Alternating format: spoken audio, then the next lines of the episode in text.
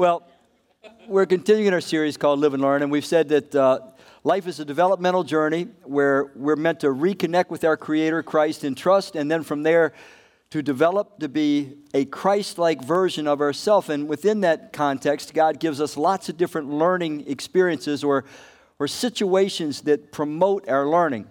Uh, last week, we dealt with a tough one that gives a lot of valuable benefits, and that was adversity. Adversity is a painful but a great teacher. And now today we deal with the toughest of all, and that's failure. Uh, we don't think of failure in fond terms. We don't ever want to fail. We certainly don't usually think of it as being beneficial in some way or promoting learning. But the truth is, some of the most lasting, important uh, lessons that we can learn in life actually do come through failure. Wish they were all funny, like Max's, but uh, you know and I know they're not.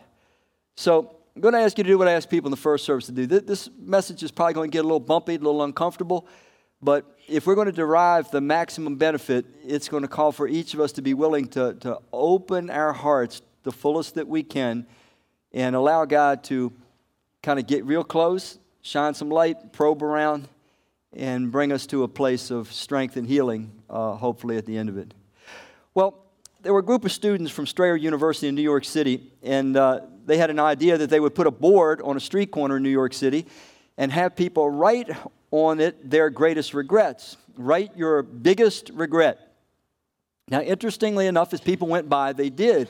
And here's some of the things that were written burning bridges, uh, not making the most of every day, not being a better friend, never speaking up, not being a good husband. Should have spent more time with the family, staying in my comfort zone, not saying I love you, never applying to med school. Now, when I read those, and then the title is Your Biggest Regret, the thing that I know, having, you know, circled around the sun a lot of times now in my life, and knowing people the way I do, is that I don't think those were their biggest regrets. I think those were what you and I would both call socially acceptable regrets. How many are tracking with me? You know what I'm saying? You write down the things that you know they're kind of true, but they're not our biggest regret because the biggest regrets, they shake us to our core. Uh, they, they actually can make us sick when we are forced to reflect back on them. And we don't casually write them on boards. So, that brings us to kind of a second level of failure. And in this message today, we're going to deal with what I consider the most serious level of failure, uh, the one that can shape us or deform us the most. Now, you know, we all fail in things like, you know, you may fail at some skill that you try or some business endeavor. We're, not talking about those. We're talking about those failures that are a part of us. Uh, it is us as a human being failing. Now, there's a guy named Ira Glass. He's a uh, host and producer of a show called The American Life on NPR. I'm sure all of you are loyal listeners to NPR. but anyway, uh, Ira Glass has this to say about regrets. He says, Some regrets just never go away. People tell us they forgive us. We try to forgive ourselves, and we still know we did wrong. We hurt somebody. It was real. And that feeling, it can immobilize you. If you're lucky, it teaches you something that you take into other situations. But I think often it's just like this pebble in your shoe that teaches you nothing. It doesn't slow you down, really. It just hurts.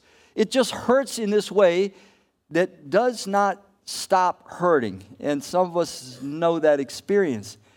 Uh, the failure still hurts. He goes on to talk about Frank Sinatra's song. Glass refers to the song My Way by Frank Sinatra, where Sinatra smugly sings, Regrets, I've had a few, but then again, too few to mention. And then Ira Glass goes on. He says, Oh, really? Too few to mention? Not me, buddy. Not most people. If you don't have regrets, it means you haven't screwed up. It means you haven't had your heart broken. It means you haven't been bloodied. It means you haven't failed. You haven't failed. Like, why even live? Why even live a life? And I think Glass is getting at something. The kind of failure that we don't write on boards or speak glibly about, it's that kind of failure that it brings us to the point where we feel like, I wish that there was some way I could just erase my existence. I, I wish that I could just go back and be born over again and never make these kind of hurtful mistakes again. It's that kind that, that every time we think about it, it makes us uncomfortable. It makes us feel, as I said earlier, a little bit sick. It is not something that we're very glib about. But it's something that if we don't process it with Christ our Creator alone, and that is the only way that we can get healing of these. I'm going to tell you something. You can go to any psychologist, psychiatrist, you can take any kind of psychotic medication, you can bury yourself in ceaseless activity, you can become addicted to something to numb your soul. Nothing will heal you or I with these kind of personal failures except a real close, uncomfortable, but healing experience with our God, our King, our Creator, and our Savior. That's Christ. Now, every time I think about these kind of experiences, there is a song, we've sung it before in the past, that comes to my mind because sometimes a song can capture a feeling, and that's what I want you to try to capture today. I, I want you to capture the feeling, the sick feeling that comes to us with the kind of failure I'm talking about. You'll see in a minute when we go to Scripture what kind of failure. And, and then I want you to also feel the flicker of hope that comes up when we deal with the failure appropriately. And there's one song was written back in 2007. Uh, Alicia Keys sings it, and to me, it epitomizes the feeling. There's one verse from it that I'd like to share with you. It goes, although the song is very relationally oriented, I want you to take it in a more objective fashion. It says, Yes, I was burned, but I call it a lesson learned. Mistake overturned, so I call it a lesson learned. My soul has returned, so I call it a lesson learned, another lesson learned. Let the feel of the failure and then the hope that comes back when we feel like we've learned something from it. Let, let, let that feeling touch your heart as Jasmine shares that with you.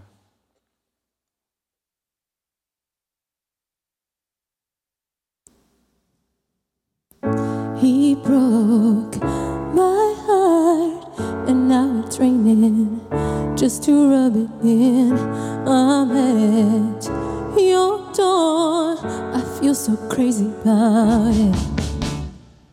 You say I told you so. You saw it long ago. You knew we had to go. I finally came around. I'm back on solid ground. Can't let it get me down. It's alright, it's alright, it's alright. It's alright.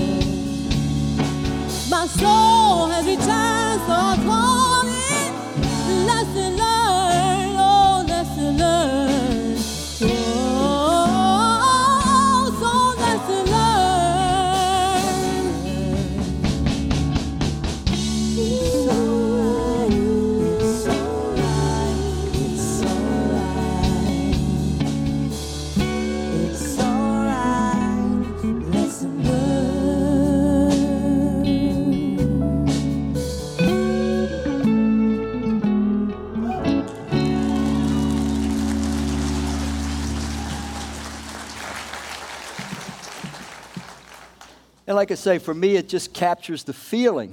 Uh, so, how can we get from that place to where it's sickening us, crippling us, haunting us, tormenting us, uh, making us uncomfortable a little bit, maybe each day, uh, just being in our own skin to that place where we say, okay, burned, but lesson learned.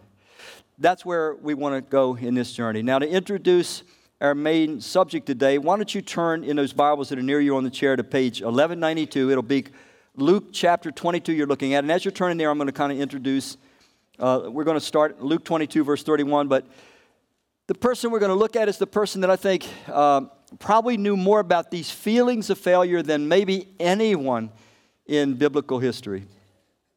And the person is Peter when you read about Peter's story, you know, he's always the number one guy when Jesus lists the apostles. Peter was Jesus' chosen leader. When, when Jesus meets him, he says, oh, I'm going to change your name to the rock.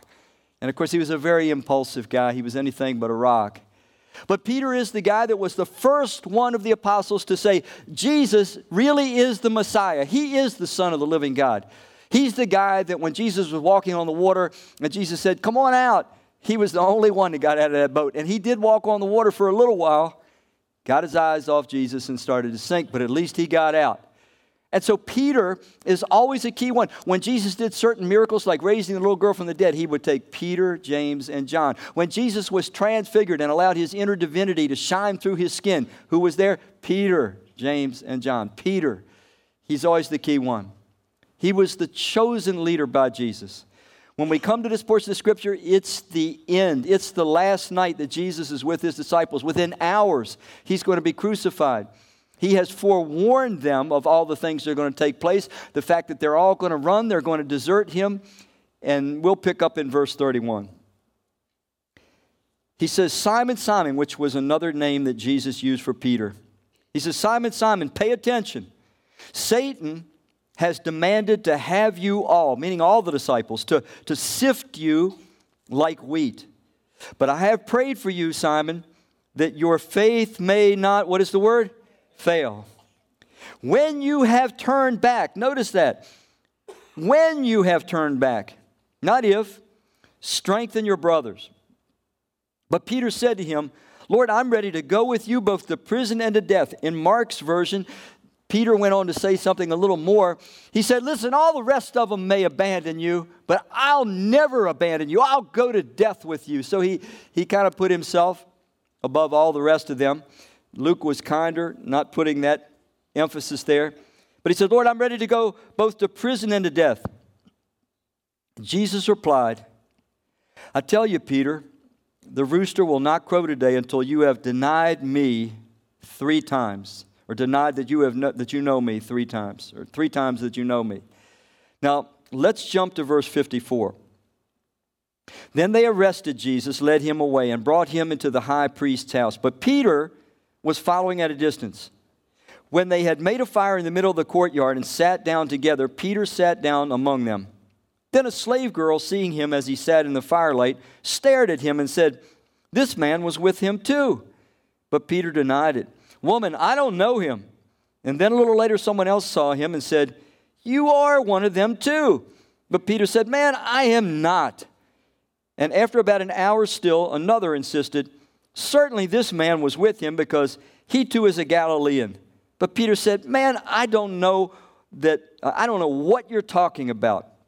At that moment, while he was still speaking, a rooster crowed.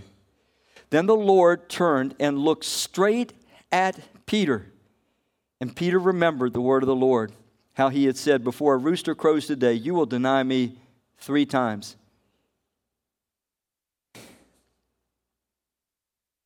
And he went outside and he wept bitterly. And after all these years, it's almost impossible for me to read that verse and not myself weep. Um, it's, a, it's a deep, deep feeling that's expressed there. Peter was absolutely shattered, absolutely heartbreaking, broken, failure. The kind of failure that I really want to talk about today it's not failing at some endeavor, you know, some business endeavor or something like that. No, it is the personal failure. It is when you and I fail as a human being. It is when we fail to be faithful to God, faithful to other human beings. It's, it's a moral failure, call it whatever you want. It's failure of the worst kind. It is the failure that we never wanted to believe that we were capable of. Peter didn't. He was sincere when he said, Lord, the rest of them may abandon you, but I'll never abandon you. You and I have this capacity as human beings to believe that we are what we want to be instead of what we really are. And sometimes when we get glimpses of what we really are, apart from Christ, apart from God's sustaining grace, it literally sickens us inside. It shows us a part of ourself that is so frightening and so loathsome that we cannot believe that it exists. And frankly, we get to a place where we wish we didn't exist. And Peter was right there. Those hours after this, that he wept bitterly, and then Jesus was crucified, and he saw the brutality of it all, and then Jesus was buried, and, and his hopes must have sunk at that point. The feelings that Peter would have gone through, the feelings of failure, would have been the most uh, excruciating feelings that a human being can ever feel. It's when it matters to you the most, when, when you believed in yourself the most, and yet you completely crash and burn. And what do you do? What do I do? When there's no excuse for the failure, there, there's no turning it back. When it's very apparent to everyone around, I mean, all the other followers of Jesus, the fellow apostles, they heard Peter boast. They had been around him for three years. He had walked with Jesus, lived with him for three years. And now, how does he face them again? He knew that Jesus had called him to be the leader of them all, and now he was anything but a fit leader, at least the way human beings view fit leaders. And so, what do you do with yourself when you no longer know who you are? You don't no, no longer know what you are? You ever been to that place? It's kind of like what Ira Glass was talking about. When you fail in the way that Peter failed, the way that I'm talking about today, it's not something we glibly deal with. It's something that hurts. It's something that brings us to that place again and again where we wonder is there any hope for somebody like me? Is there any forgiveness for somebody like me? What, what does God think of me? What, what do people think of me? What, what do I even think of myself at this point? What in the heck am I as a human being? How could I? I'm sure Peter was, how could I betray the most beautiful, wonderful person that the planet ever put forth? How could I do this? How could I, in the moment of crisis when I should have been the strongest, how could I turn into something like this? You ever sat on the side of the bed and had to have that conversation with yourself about something?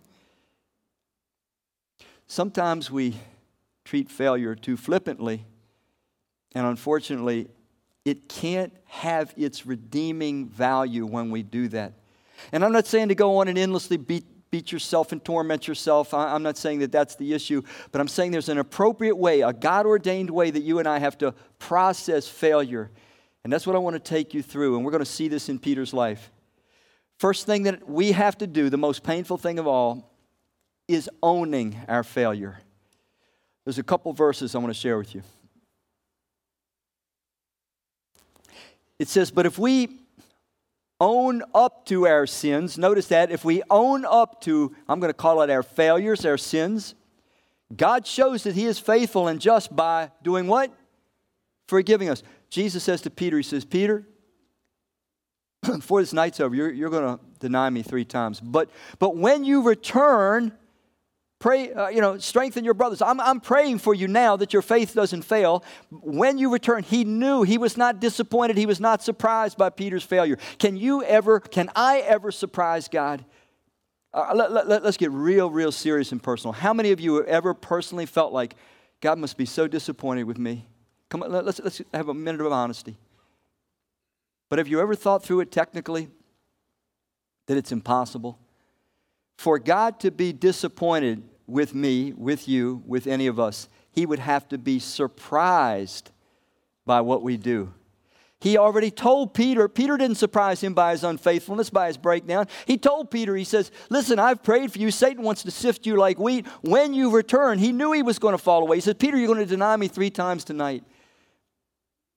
God can never. Let this sink into your heart. And I'm telling you, it goes against everything that we want to believe or feel that is right as human beings. Believe this in your heart. You and I can never, ever disappoint God. Because in order to disappoint God, we would have to surprise God. And He knows everything about you and everything about me. The things that we don't want to believe, the things that we would never believe, He knows in advance. And His grace accepts it all, and his provision has prepared to, just like with Peter, to restore us, not if we fall. Usually it's when we fall. So let's look at a second version of that same verse from uh, the New American Standard. Now, if I can go back once. It says, If we confess our sins, he's faithful and righteous to forgive us our sins and to cleanse us from all unrighteousness. So the one says if we own up to our sins, the other one says if we confess, it's the same thing. Now let me share something with you. There's two levels of confession or owning up to our sin or owning up to our failure. All right? The one is we just say, What I did was wrong clearly wrong. I have no excuse. I'm not going to rationalize it. I'm not going to blame shift. I'm not, I'm not going to legitimize it. I'm not going to minimalize it. It was wrong. It was wrong in your sight, God. I have no excuse it was wrong. That's stage one confession. And a lot of times we stop there. But if you stop there, you don't get that cleansing that that verse talked about. It says, He's faithful and just to forgive us and to cleanse us. Forgiving is one thing, cleansing is another thing. Let me show you how God's Spirit will do a cleansing work in us. You go to stage two, confession, or stage two, owning your failure. So, stage one is this is what I did. Stage two is this is why I did it. Here's what my real motives were I was selfish, I was self indulgent, I was self absorbed, I was greedy, I was manipulative, whatever it might be. It's when you and I, we pull that mask off, we stop trying to lie to ourselves or God, and we just let the raw, ugly sewage of our soul come out in the light of God's loving, redeeming mercy. unless you've done that, you have no idea how painfully uncomfortable that is. It's when you look in God's light at what you really are and what you are really capable of, what I really am, what I'm really capable of, apart from God's restraining grace and sustaining grace. And so you confess it and you confess what your lousy, inappropriate motives were. And I'm not talking to you as some dude preaching down to you. I'm talking to you as a guy that's been there and done that, and it's excruciating. It's agonizing. It's those failures when you let God down, you let people down, you let yourself down, and you have no excuse.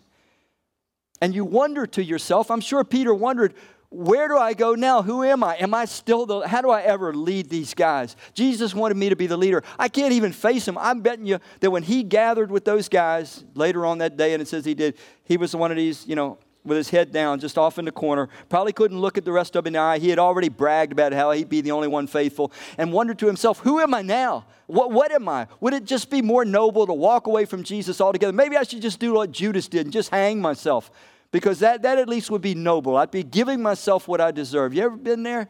Have you ever felt so convicted about the awfulness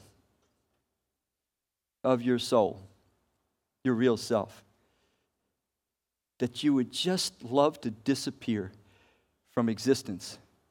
There's this, this battle that goes on where you want to live and you wish you didn't exist or ever existed simultaneously because you see something in yourself you just you just didn't want to ever believe was there. You ever been there? Unless you're very willing to go there with Christ and a clear picture of God's love, it's a place where human beings can't exist for very long. We'll do something to opt out of that, and yet it's a necessary part if we're ever going to be overcomers of our failure, we have to be owners of our failure. And I mean owners on a real serious personal level, a level that hurts, a level that nearly makes you sick, a level that might bring you, like Peter, to weeping bitterly. And I'm not trying to say that we can weep and atone for our failures and our sins. We certainly cannot. You know that, I know that. But I can tell you one thing when your heart is sufficiently broken and God in His light gives you a glimpse of you, yourself, what you are, and your failure sort of brings all of that up into the light and you really look at yourself for what you are, it will cause many times for you and I to weep bitterly. And I mean, you weep where you almost feel like your insides are going to come out. That doesn't pay for anything. That's not necessary. We're all wired different, but I'm just trying to say that when you see things the way they are, it's not unusual for it to happen. Now, the good news was Jesus was there ready to restore him. He already knew the fall was coming. He had already prayed for him. And the same is true for each and every one of us. We that have returned to our God and King Christ in trust, in faith, and have become faithful followers. He's there for us. Listen to what it says in Psalm 37. King David knew about this. He said, The Lord guides us in the way that we should go, and he protects those who please him if they what? If they fall, they will not stay down because why? The Lord will help them up. He said, Peter, Satan's desire to sift you like wheat. I've prayed for you. When you return, strengthen your brothers. The Lord was already praying, helping him up, helping to restore him. When you've put your faith and trust in Christ, and become his follower. God will never leave you, he'll never forsake you. He is not disappointed in you, he is not shocked at your failures. This is not to give you a permission slip to plan some failure. That's just foolishness. Okay? But there's foolish foolishness in all of us. But he's with you and he's waiting he's waiting to restore you, but part of restoration, the kind of restoration that's going to bring lessons learned good lessons, valuable lessons, lasting lessons, soul shaping lessons. They come when we own, when we own this thing. Some of the things that you can't learn in any other way that Peter learned was when you fail sufficiently, some people will forever brand you, and you will never, ever have their approval, their trust, their respect, ever again. I'm sure that Peter experienced that, that it didn't matter what happened, there were some people. And that's a hard place to be in. It brings us to that place where not only do we know that some people are never going to trust us again, never going to believe us again, never going to like us again, or always going to reject us, but there's that part in us that says, and you know what? I don't blame you one bit. You have every right to feel that way. And frankly, folks, until we, we get there, we haven't been sufficiently humbled by our failure. When you're sufficiently humbled by your failure, which Peter was, you can accept that some people are going to forever reject you, ever brand you, never trust you again, and you say, you know what? I get it. I deserve that. But you don't give up you keep moving on. Peter went back to the followers of Christ. He continued to gather with them. He continued waiting and watching. And of course, he ran to the tomb when the news came that Jesus rose from the grave. And of course, later on, Jesus has a very intense personal conversation with him that I'll talk to you about a little later. But there's things that we can learn through failure we can't learn in any other way. And one of them is humility. And humility, in Peter's case, in my case, probably yours, it usually comes through humiliation. Can you imagine what Peter felt like? He was the guy that had popped off and said, Everybody else might bail on you, Jesus, but not me. I'm the guy that you can always depend on, but it wasn't so. And so, when you and I are sufficiently humiliated, if we stay there and trust God, it starts to give birth to something called humility, authentic humility. And humility is sanity. Humility says, I know that in me there's really no good thing. I know that I can't do anything apart from Christ that's of any value. I really know this. I don't just say it because it's written in Scripture, I know it. I have seen what I'm capable of apart from Christ. And we start living very dependent upon God day to day, minute to minute, second to second. We, we, we really are dependent. We don't just talk about it in a religious way, we really are dependent. And that's sanity because you see, when we live as though we're independent of God, it's just insanity. You can't even control, I can't control the next brainwave, the next breath, the next heartbeat. We're really dependent creatures. We just don't live that way. But sufficient failure will humiliate you, and that can, if we're wise, if we're careful, it'll start giving birth to humility. And from humility can come all kinds of good things. We start being those that take a pause instead of making impulsive decisions. We know that we have to watch our souls and be vigilant. We know that we have to stay inwardly connected to Christ and to ourselves and, and watch the movements of our soul. We know that we need to listen to the advice and the feedback of other people. Prior to that, maybe we were stubborn and impulsive and hard headed and we wouldn't listen to anybody readily. I want to ask you for hands on that one. How many of you are hard headed and don't listen to anybody. But I've been that way. but I'm telling you, failure will change all that.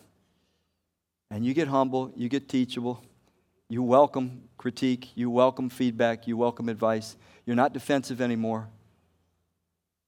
Ironically, you get a little freer than what you've ever been before. When you have been utterly humiliated, I read this book when I was a young Christian, two years into my Christian life. I read this book by a guy named George Gregory Mantle. The title was Beyond Humiliation.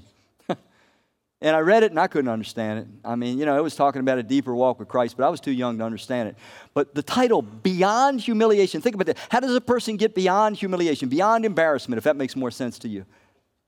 But I know now what that means because I think I've been beyond. I think I am pretty nearly beyond humiliation, and it came by failure.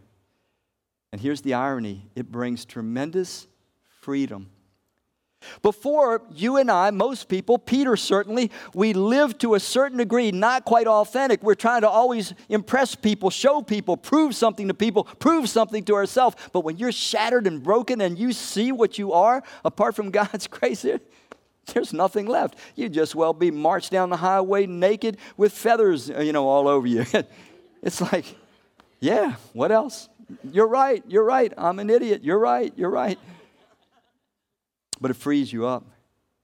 Because now you live for what is really important. And when you fail, you find out what you believe is really important, what really matters more than anything.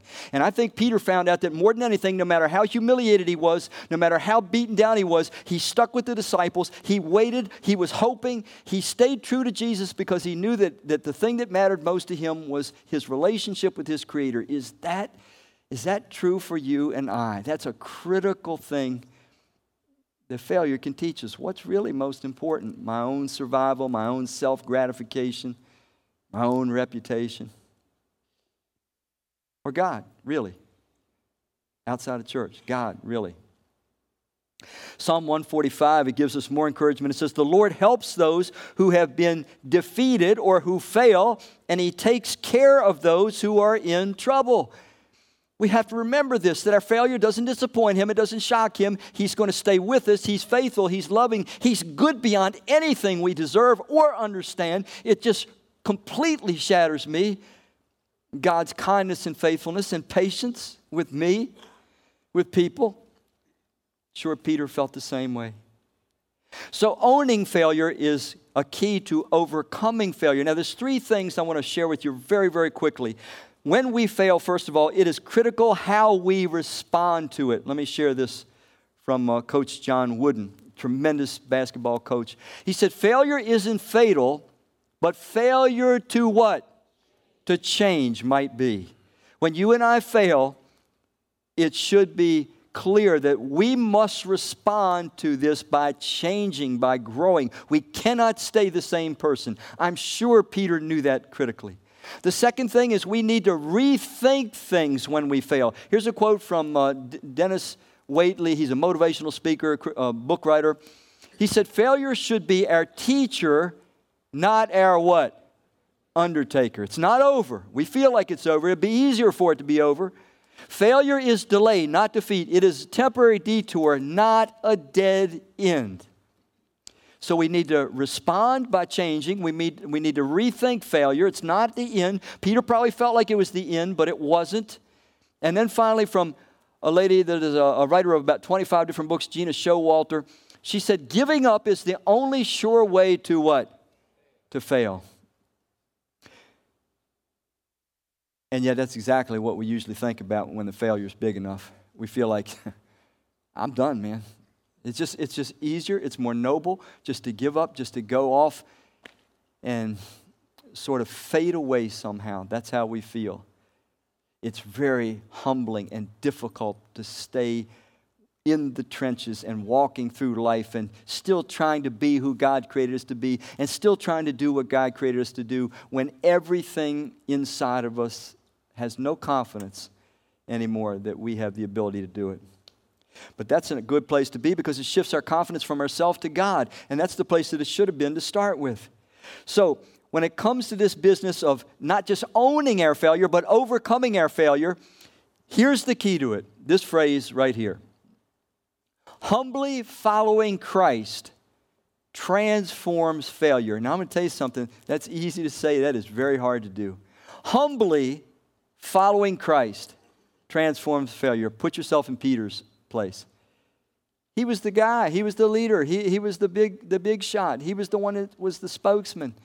And he's utterly failed. So, what did he have to do? He had to continue to just humbly, in his broken, failed estate, with no excuse whatsoever, he had to just keep humbly following Christ.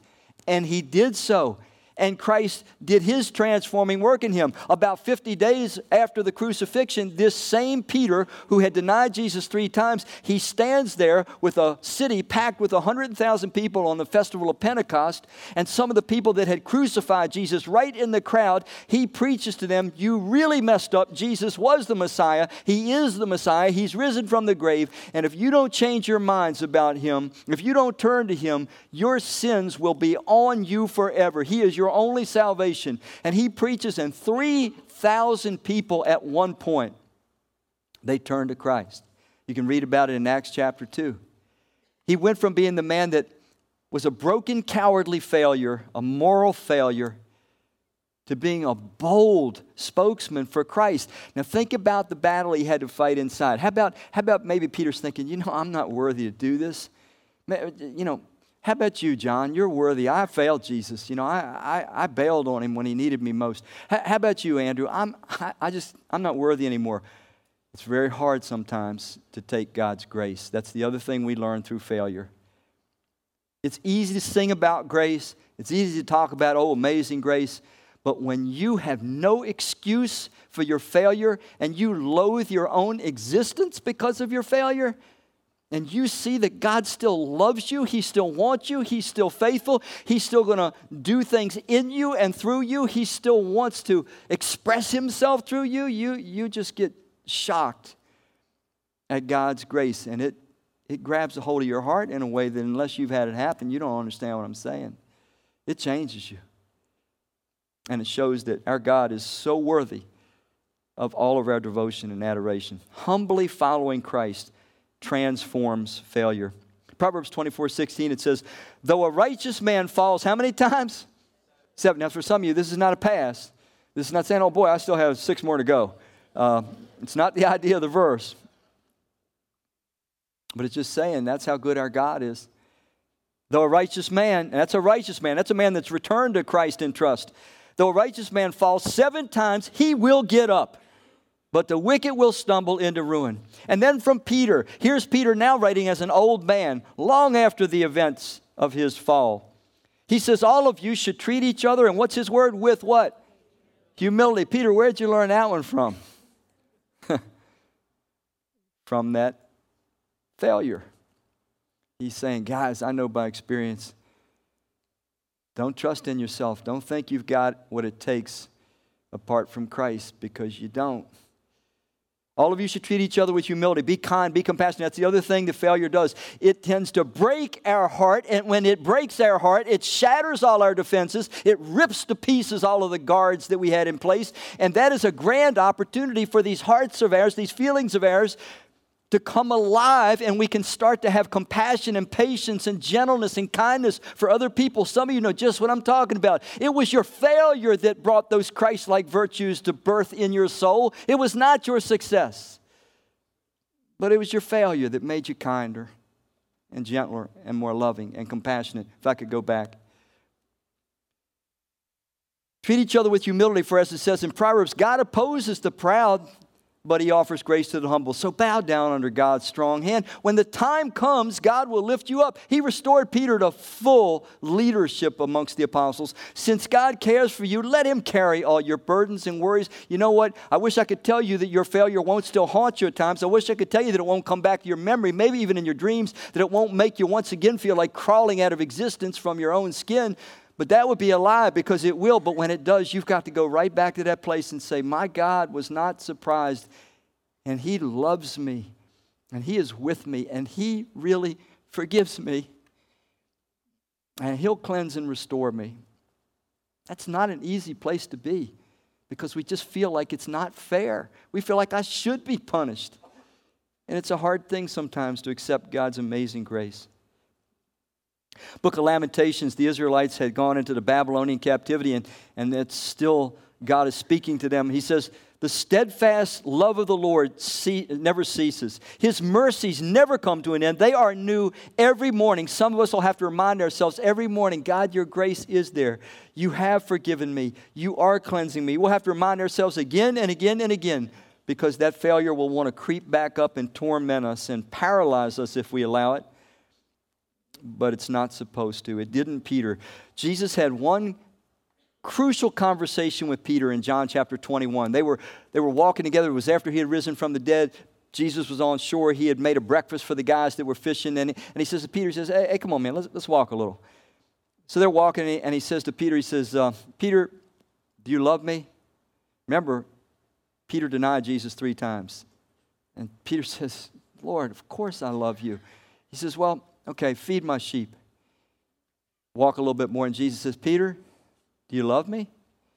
Peter says, Lord, yeah, you, you know I do. He says, Okay, well, well, take care of my lambs.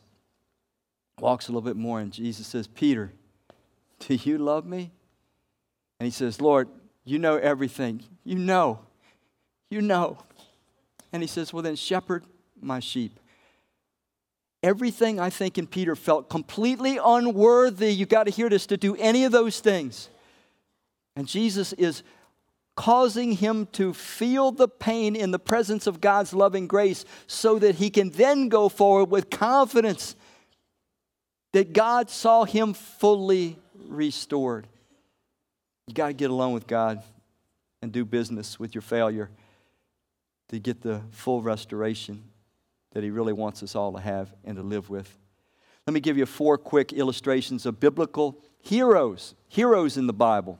Let's look at a few quickly. Moses, big hero, led the Israelites out of Egypt. You know, for 40 years he, he was uh, faithful to God, except in his last year. The Israelites are complaining like they had been complaining through the whole 40 years. This time it's about water. And the Lord tells Moses, He says, Hey, listen, I want you to go and I want you to talk to this rock. Tell the rock to give forth water, and it'll give forth water to the people, and they'll stop whining and complaining. Well, Moses had made the mistake of internalizing his exasperation with the people for 39 years. He had never processed his anger. This is a warning to some of us. He had never processed his anger right. So he gets to that rock and he takes that staff that the Lord had given him and he, and he bangs the crap out of that rock and he, he says, You bunch of whining, complaining, you know, rascals, you. Here, take water. I'll give you water out of this rock. Read it on your own. You, you got the reference. And the Lord tells him, He says, You know, Moses, you distrusted me and dishonored me amongst people because of that, buddy, you're not going to go in the promised land. They're all going to, their, their kids are going to go, but you're not going to go. He fails at the end of his life. Look, if I could go back, Elijah, great prophet, he has this big showdown with the false prophets of Baal. 450 of them are executed. And then Jezebel, the queen of the time, says, I'm going to kill you. You're going to be just like those dead prophets as soon as I get my hands on you. And this man who showed such courage runs like a little coward and he hides under a juniper tree and he says, Lord, I've had it. Just kill me. This is too hard. I don't want to do this anymore. Wah, wah, wah. But what was it that tripped him up? Unrealistic expectations. He felt like just because he got that one spiritual victory, everybody was going to go with him. But now here's what's interesting about both of these failures. Both of these failures, Elijah, first of all, is taken up alive into heaven seven years later. God was obviously pleased with him. He's the only one other than Enoch that's ever had that done. But then when Jesus was transfigured on Luke 9, chapter, you know, chapter 9, verse 30, two people appear on the Mount of Transfiguration. Moses, who had been dead about 1,500 years, and Elijah, who had been in heaven for about 900 years at that point, very much alive. These two guys were still very pleasing to God, though they were big time failures. Let's look at two more. How about this for a failure? King David, adultery and murder. He commits adultery and then he has the husband murdered to cover it up. But he serves on after God forgives him for 19 more years faithfully, sees to it that the temple is built and restored. And God always compares every king to David and says, He's my man. He's, he's the only one that was really after my heart. And then you read in Ezekiel 37 24, He's going to be king over all of Israel during the 1,000 year reign of Christ on earth, the millennial reign. Obviously, he was restored.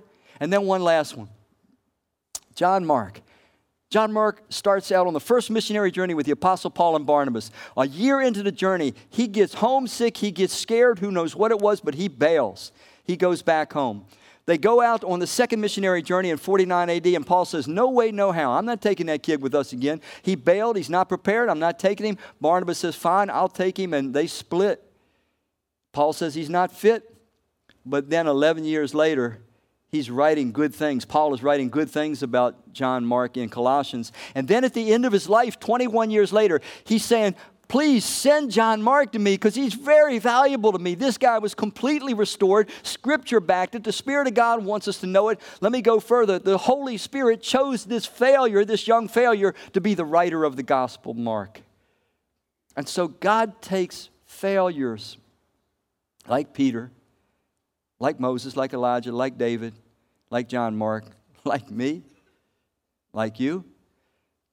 And if we allow it, if we'll humbly follow him, he'll transform our failure. There's an interesting uh, thing that Japanese people do with pottery. It's this word right here, kintsukuroi, or golden repair. And this explains, uh, actually, it was supposed to be a slide before that. If I could go back to it, there it is. Um, kintsukuroi celebrates imperfection as an integral part of the story, not something to be disguised. The artists believe that when something has suffered damage and has a history, it becomes what? More beautiful. Now, if I could go to the pottery images. You can see some actual, what they do is they take gold when they glue the pottery back together. And they want you to see the breaks, they want you to see the gold. So it is with you and I.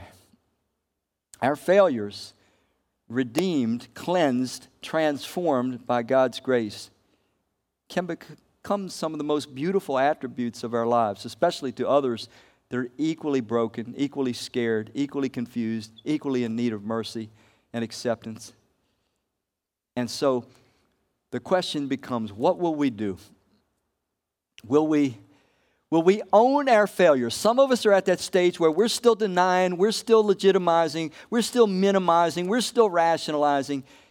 And, and I can tell you by experience, until you own it, you're just, you're just cheating yourself and tormenting yourself unnecessarily. It won't work. There's not a psychotic drug that'll fix you. There's not a psychiatrist or psychologist that can fix you. There's not enough busyness on the planet to fix you. You've got to own it. You've got to own it with a loving God.